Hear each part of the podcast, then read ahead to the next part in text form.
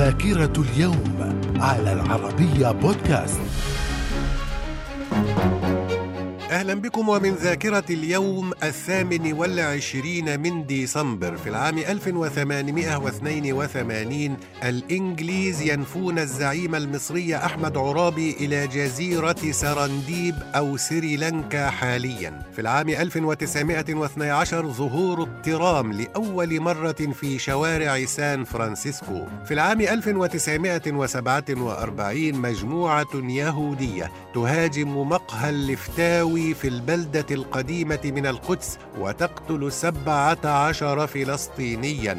في العام 1948 انعقاد مؤتمر في نابلس أقر فيه بمبايعة الملك عبد الله الأول بن الحسين ملكا شرعيا على فلسطين وشرق الأردن. من الذاكرة. ومن ذاكرة الثامن والعشرين من ديسمبر في العام 1968 قوة كوماندوز إسرائيلية تشن هجوما على مطار بيروت الدولي وتدمر أسطولا مكونا من 13 طائرة مدنية تابعة لشركة النقل اللبنانية العاملة آنذاك وقد جاءت هذه العملية ردا على هجوم قام به عنصران تابعان للجبهة الشعبية لتحرير فلسطين ضد طائرة اليعال الإسرائيلية في مطار أثينا الدولي.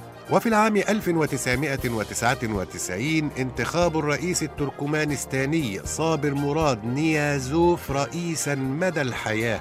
في العام 2002 اغتيال النائب الاشتراكي اليمني جار الله عمر بالرصاص على يد مجهول. من الذاكرة. ومن ذاكرة الثامن والعشرين من ديسمبر في العام 2004 أسامة بن لادن يظهر في شريط مرئي يدعو فيه إلى مقاطعة الانتخابات العراقية. في العام 2007 البرلمان النيبالي يلغي الحكم الملكي ويعلن نيبال جمهورية ديمقراطية. في العام 2013 الحكومة الصينية تخفف من قانون سياسة الطفل الواحد وتسمح بإنجاب طفل ثاني ثان لزوجين أحدهما كان الابن الوحيد لأسرته. وفي العام 2014 اختفاء رحلة طيران آسيا رقم 8501 في بحر جاوة في الحدث الثالث من نوعه في الأشهر العشرة السابقة. وفي العام 2015 مصادر إعلامية تؤكد استعادة القوات العراقية السيطرة على مدينة الرمادي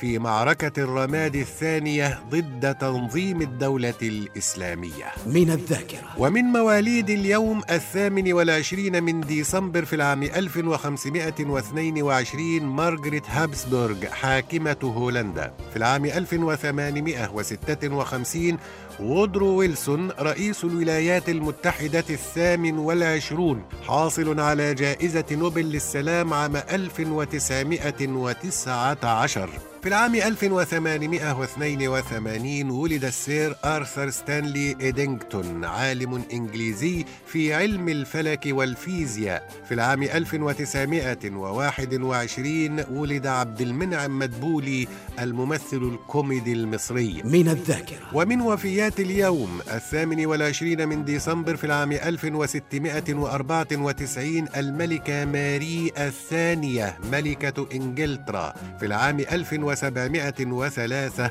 السلطان مصطفى الثاني السلطان العثماني الثالث والعشرون. وفي العام 2007 توفي الشيخ عبد الله الأحمر رئيس مجلس النواب اليمني. من الذاكرة. إلى اللقاء.